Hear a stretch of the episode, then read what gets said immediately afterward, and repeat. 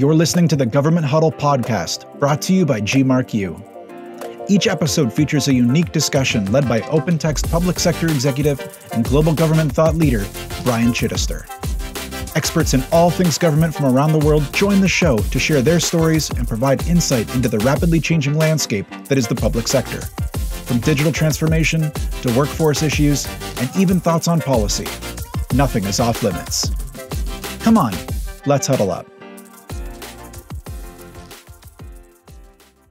We put the necessary resources around the organization to begin to look at data as an enabler, as a, as a warfighting mission capability, and not just something that's there to be accessed, but how do we use it? So now we're beginning to identify how we can properly visualize that data, um, use, utilizing a, a cloud-based platform, um, ensuring that we look at it from the perspective of authoritative data sources, um, divesting where we can without having a, a redundancy in applications, um, so we've definitely put a lot of rigor to the data governance perspective and looking at architecture from a data perspective um, without bogging too much down. Welcome back to the Government Huddle podcast, guys. I'm your host, Brian Chidester. As you all know, the public sector is really the industry of industries. There are so many things that organizational missions seek to achieve in sectors like energy, transportation, agriculture, and so many more. But when we've looked at digital transformation in the public sector, I think many of us come back to the government employee just working on their computer in an office somewhere. But that's just not always the case. And there's really not a better example of this than the U.S. Army Corps of Engineers. This group operates in both the military and civilian realms, whether dredging bases to maintain warship access to bases or looking after the health of dams and levees that protect cities. Its information needs match the diversity of its missions. But just like many other government departments, several of their mission critical information systems are nearing the end of their life cycles, and there have been major efforts and initiatives this year to support systems modernization. Among the goals of modernization are better cybersecurity and greater efficiency at deploying new systems, which take two forms. First, on the cyber front, the Corps aims for zero trust network architectures, and second, on the efficiency front, it wants a system for continuous authority to operate to replace the slow ATO process that federal systems deployments usually have. But ultimately, to sum up what they're really driving towards, the Corps wants to become a more data driven organization. They're focused more on enabling master data sources being able to access data in real time and allowing their senior leaders to make more authoritative decisions with the data. Corps leadership, in turn, wants to ensure that operators at all levels can easily access any data relevant to their work. And like nearly every federal organization, the Army Corps of Engineers found itself forced into telework by the pandemic. Add up all these trends widely distributed VPN capacity, the move towards data orientation, and the mission applications overhaul it's no wonder that the Corps is also pursuing a hybrid cloud capacity. Recently, I had the opportunity to speak on a panel with the Army Corps of Engineers CIO Dovarius Peoples and walked away impressed, so I'm really grateful that I have him on our show today as my guest. Dovarius has been in his role as CIO since April of 2019, and in this capacity, he serves as the principal advisor to the Corps' commanding general on information technology issues. Prior to this role, he served as the deputy to the commanding general of NETCOM and has also served as the associate CIO at the Office of Personnel Management. Welcome to the show, Dovarius. Thanks for joining us today. Hey, thanks for having me.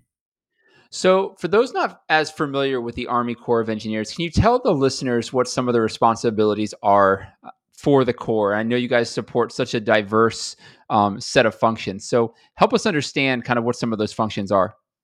Yeah, so so the Army Corps of Engineers is a is a dual reporting uh, agency or has a dual reporting mission. We are we are the construction element um, for the for the Department of Defense. We engineer solutions to the nation's toughest challenges. Uh, we also provide a lot of civil uh, civil support to the local states, uh, state and local areas um, in areas such as disaster relief, which is a huge mission for the Corps when you think about things such as COVID 19, when you think about things such as Hurricane Katrina and many other areas that we provided support to, fighting floods, hurricanes, and all types of disaster relief things, working in conjunction with FEMA, um, DHS and FEMA, and, and so many others. Uh, within the Corps of Engineers, we're about 36,000 users um, strong, and uh, we actually are in 55 districts within the United States uh, nine divisions and, and 123 countries plus. Um, so we have a large footprint, large scale. We are the military construction agent for the Department of Defense also. So we do build uh, things on hospitals, on camps, posts, and stations um, to support all of our, our DoD brethren um, at the various outstations. and um, and we have a huge mission in the local areas. Um, we are different and unique than most. Um, we're not on the majority of camp posting stations, which is slightly different from a DoD unit. Uh, we are in the local areas, downtown, in those areas, or at field sites, from construction sites or or civil sites where levees, locks, dams, and those type of things. So, the Corps of Engineers is rather unique. Uh, door reporting agency to DoD as well as to OMB. Um, so we are we, we do a lot of things to support the nation. Thank you. So you guys are not obviously a typical government workspace, right? You're not in the office all the time. You're you're out in the field a fair amount of of the time. How do you support an organization like that? That ha- you mentioned a large footprint, but it's it's I would say it's a deep footprint and horizontally wide. How do you support an organization like that? Right. Um, we we have a, a strong footprint with leveraging a lot of remote uh, remote capabilities.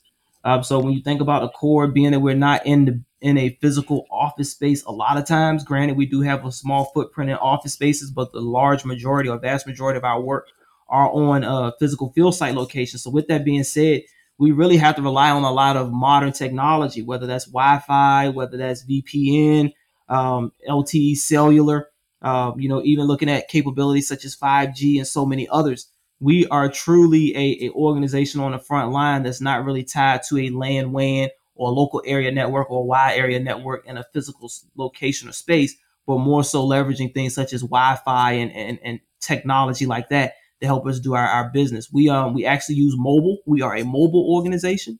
Um, so with that being said, using mobility through telephony, using mobility to access mission applications and those type of things, always on the go to be able to do our job. So those are just some of the things that we use from a technology perspective to help us meet the evolving requirements of an organization that is more remote and, and distributed versus being centrally located inside of an office space. As you were describing some of those technologies that you're obviously leveraging, the first thing that pops in my head was this has to be cloud driven, right? Is that is that really a big part of your strategy? Well, we are we are more of a cloud smart organization versus being cloud ready. So yes, we leverage cloud capabilities, but we leverage cloud capabilities where necessary and when when done smartly. Um, because everything doesn't go won't go to the cloud, but we look for applications that are that are that can run in a cloud native uh, setting. Mm-hmm. Um, we also look for for things that will provide us optimization, allow for more modernization, scalability, and as well as provide us with the right cybersecurity. So we run a hybrid cloud environment. Um, because I like to tell the team a lot of times when you think about cloud, you just think about a a physical a physical piece of equipment in a space. Call it a cloud, right? But um, however, there's vendor managed clouds and then there's government managed cloud environments to give us that encapsulated hybrid cloud architecture.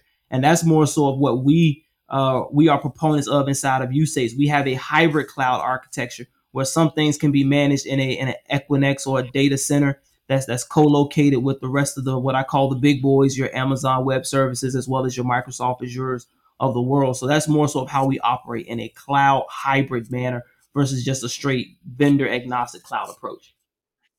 And and what are some of the benefits that you get from from deploying that hybrid cloud strategy? Well, it, it allows you to be able to leverage some of those applications that may not be uh, that may not be optimal or may not where you may not receive optimal performance by putting it inside of a vendor managed type of cloud environment. Um, that how that hybrid construct allows you to be able to effectively integrate uh, the, a lot of your applications, integrate the ecosystems to where everything runs effectively in, in on one in, in one environment. However, it's an encapsulated cloud because ultimately it's in a hybrid concept. So that's mission performance, mission optimization, are definitely some of the things that you, you some of the benefits you see. You also see financial benefits as well from a cost avoidance perspective um, in, in being able to run that hybrid type of environment also. I know one of the things that has been a key part of your your strategy and the entire strategy at, at the Corps is becoming a more data driven organization and access to data is obviously a key factor of that but what are some of the pieces of this strategy that you're really looking at uh, throughout the modernization uh, life cycle when it comes to data? Right, we're looking at cybersecurity is at the forefront. Um, when you think about concepts such as zero trust um, and many other many other modern concepts, uh, being able to take that from a theory perspective to an operation opera, operational construct, those are some of the things we begin to look at. So, how do we protect and properly secure the data? Um, how do we give those users with the uh, that have a need to access it? How do we ensure that they can access it securely? And how can we share from an interoperability perspective, share services perspective? Um, those are all the things we look at from data, and then we begin to break data down into three areas. One being that of the platform, the cloud native platform in which that application will run on. Uh, we then look at it from a data management, data quality aspects of things, ensuring that we have the proper controls over that data, ensure that it's real time, um, that to help leaders to be able to make informed decisions. And then we look at the visualization component. How do we articulate and display the information and the data in which it is that we are leveraging in order for leaders to, be, to really be informed and really make informed decisions? So those are the three aspects from a data perspective that we begin to look at when we talk about data modernization, data strategy, and, and, and the like. What have you seen across other government entities and even when you came into the Corps what was what was current state like back when you joined in 2019 and and how have how have you been able to hit certain milestones to to bring data to the forefront at this organization?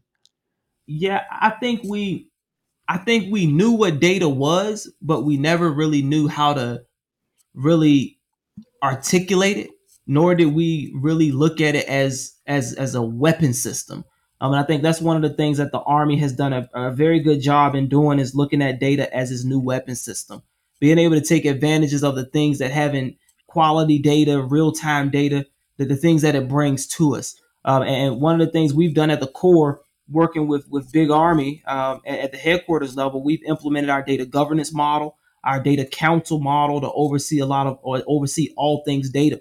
Within the Corps, we have uh, we've hired uh, Mr. Walton Chung who is our chief data officer.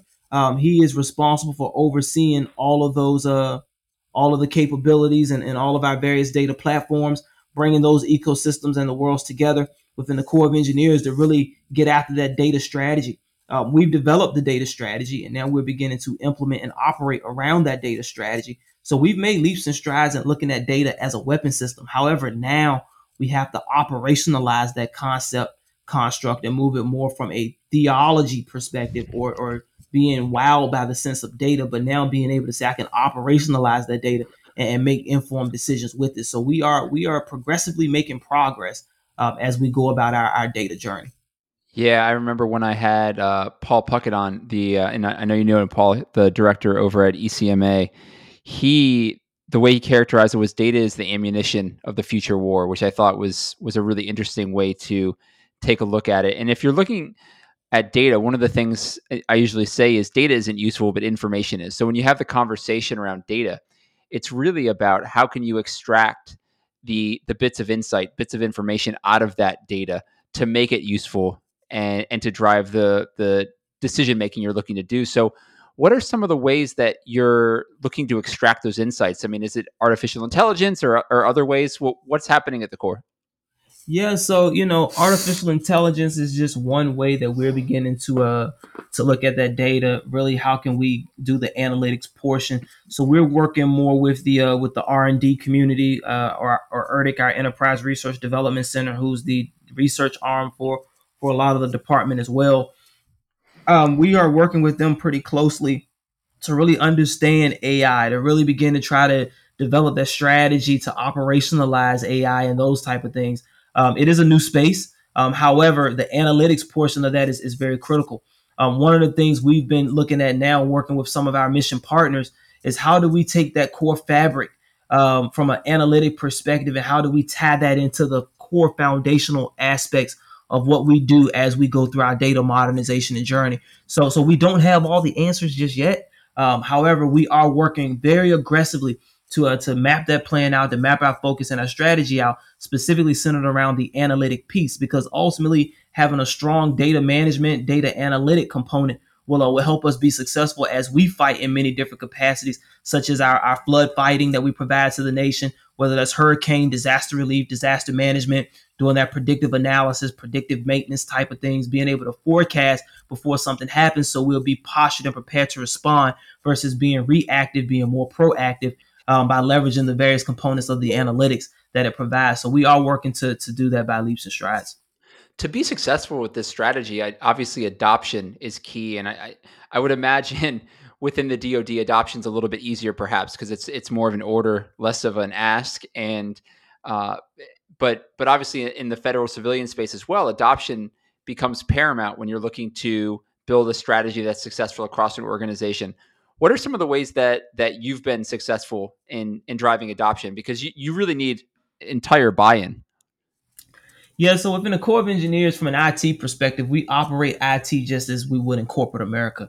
Um, and as you know, in corporate America, you don't make decisions without the corporate body or the stakeholders weighing in, having an influence from a decision side of the house. We as IT professionals are enablers, enablers to the business, enablers to the mission to ensure things move forward. So when you talk about buy-in, that the thing is, if, if if in private industry is earned value management, profit earn, profit loss, you have to be able to show something tangible in order to get something back, input and output. One of the things that the Corps of Engineers, even though we're not a for fee organization, we still are in the business of providing value to the to the organization through the essence of IT. So with that being said, our goal is to always be able to show value with every product that we bring in, with every solution that we deliver to the customer base. So again, if it's not bringing value, then we're not in the business of fielding it. So we sit down with our business partners, mission partners in an agile format. We go through what those solutions are, how we're developing them, you know, being able to make adjustments where needed to get their full buy-in. So once a solution is developed and delivered, it's not just the IT team providing you with an IT capability, but it's the full essence of usage, uh, really embracing it. And we look at all aspects. We look at the cost. We look at the uh, the, the, benefits, going through the cost analysis breakdown, um, business case analysis breakdown, really doing the back end details, um, providing the empirical data before we make these decisions. But they're informed, right? They're informed and they're backed with with that type of data to really justify why we're going this route. So when we sit down with the business unit or with our customers or with our other mission stakeholders and partners, we can clearly articulate the benefit of IT. We can show the rigor and the process that we've went through to justify why we're doing what we're doing and ultimately being able to articulate the added value by leveraging a product or a capability based off of the empirical analysis and data that we provide from from, from all of our research and, and, and information. So it's a true collective, collaborative approach as to how we feel capabilities within the Corps of Engineers. And I think that's exactly the way it needs to be, right? Um, make it collaborative, make it transparent, and really show that value. I think one of the things that the the Department of Defense has done, especially in the military branches, really, really well um, with programs like Kessel Run and the Army Software Factory at, at Futures Command, is really understanding what the the mission outcomes are and kind of reverse engineering that to figure out what type of solutions are needed to to get to that outcome. Are you working with uh, like the Futures Futures Command and Software Factory to build out some of these solutions you mentioned? Um, we haven't actually been super involved in it. We we are aware of the efforts and initiatives, um, but as as to say, do we have a application in the Software Factory? Not at the moment, but we are. Um, we are intricately watching and, and and and looking at what's going on to see where there could be potential um, in the in the future if uh, if required uh, as a part of the one army construct.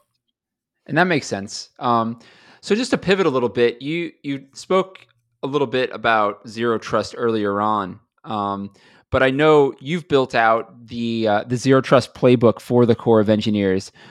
What? How does that help you deploy a zero trust environment? What are some of the things you're really looking for um, to to make this environment successful? Not only just secure, but obviously allowing contextualized access to this data that that's become so important at, at your organization right so taking the taking the concept from theory to actually implementation um, that's one of the some of the things we begin to look at is how do we deliver or allow access um, the various areas that we provide the, the zero trust or we implement the zero trust methodology and framework um, also the training component uh, we've put a heavy emphasis on the training component training users from the technician all the way up to the single level executive because ultimately cybersecurity and zero trust are all our responsibilities. But we've really put emphasis on how do we ensure that the users are trained? How do we ensure that the community is actually trained? Because again, most people think zero trust as a technical concept, but actually it is a theory that needs to be practiced throughout all at all levels from echelon on down inside of an organization in order for it to be successful.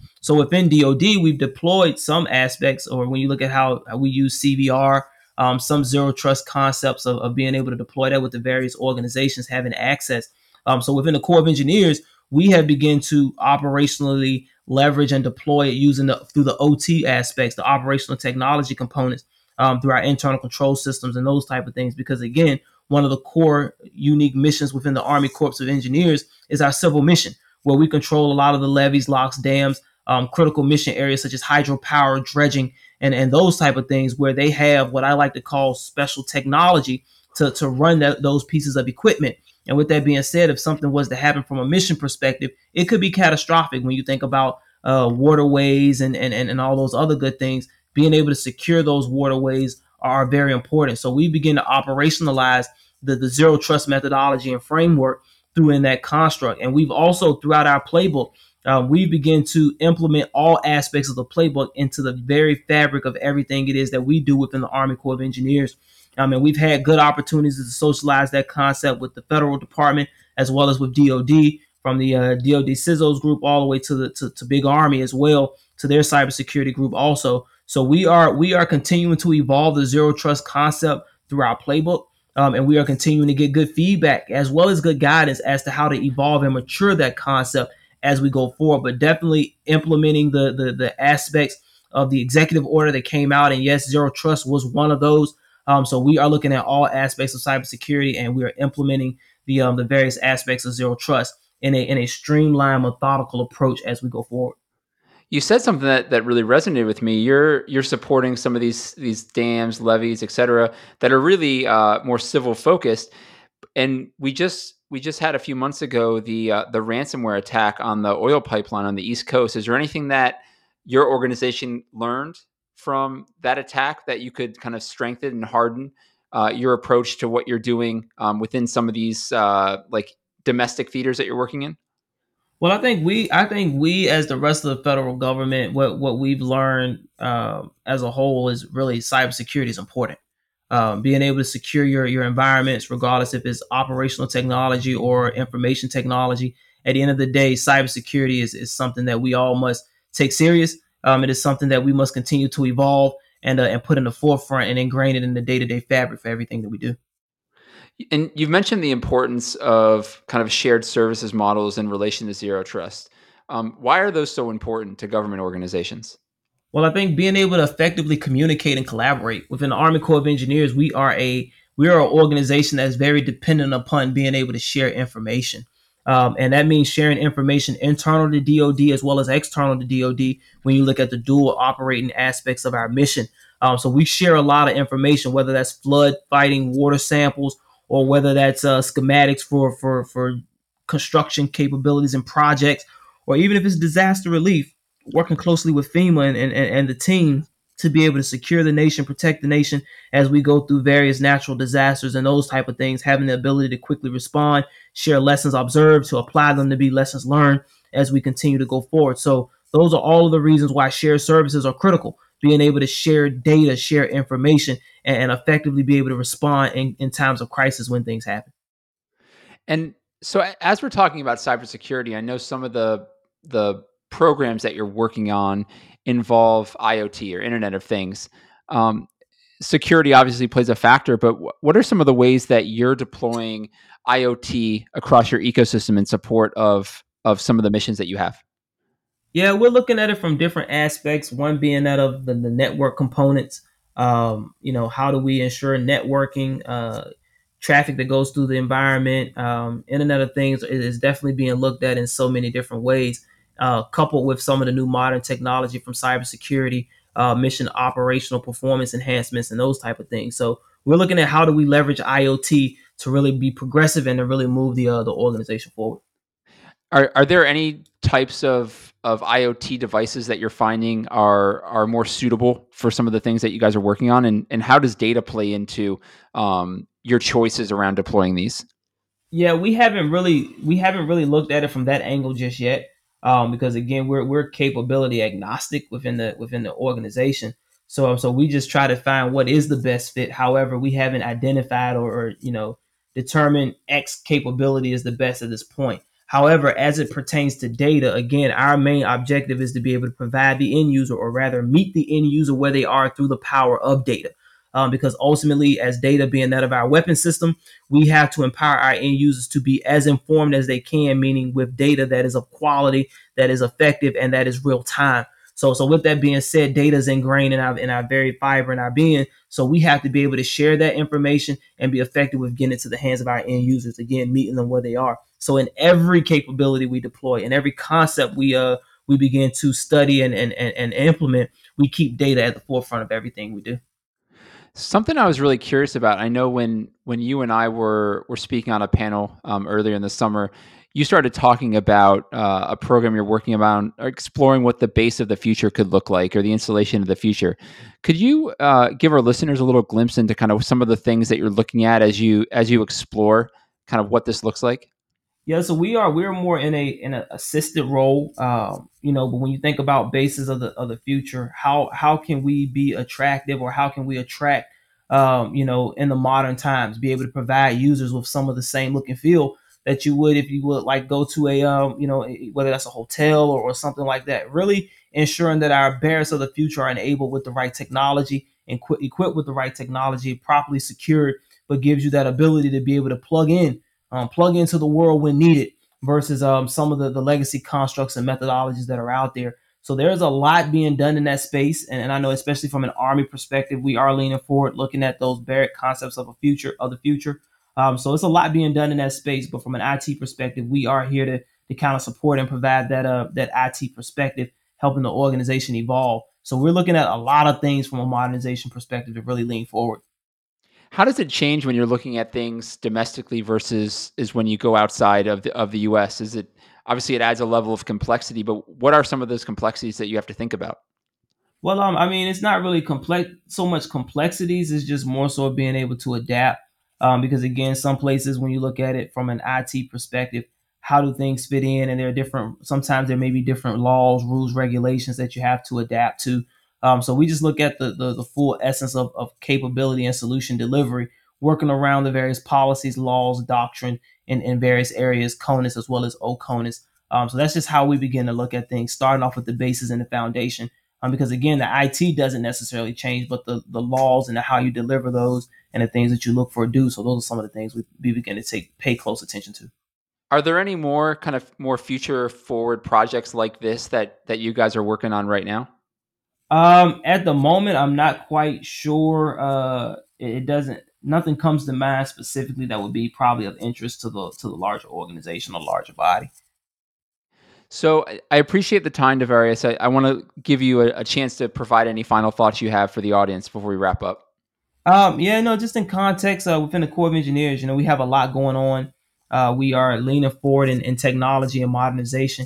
Definitely have a lot of opportunities uh, where we can definitely look to partner as well as to grow and enhance. Um, definitely looking at doing things in a in a agile manner, um, in an excellent manner, but keeping in mind delivering to the end user, especially especially in areas such as cybersecurity, uh, program management, uh, project delivery, customer focus areas.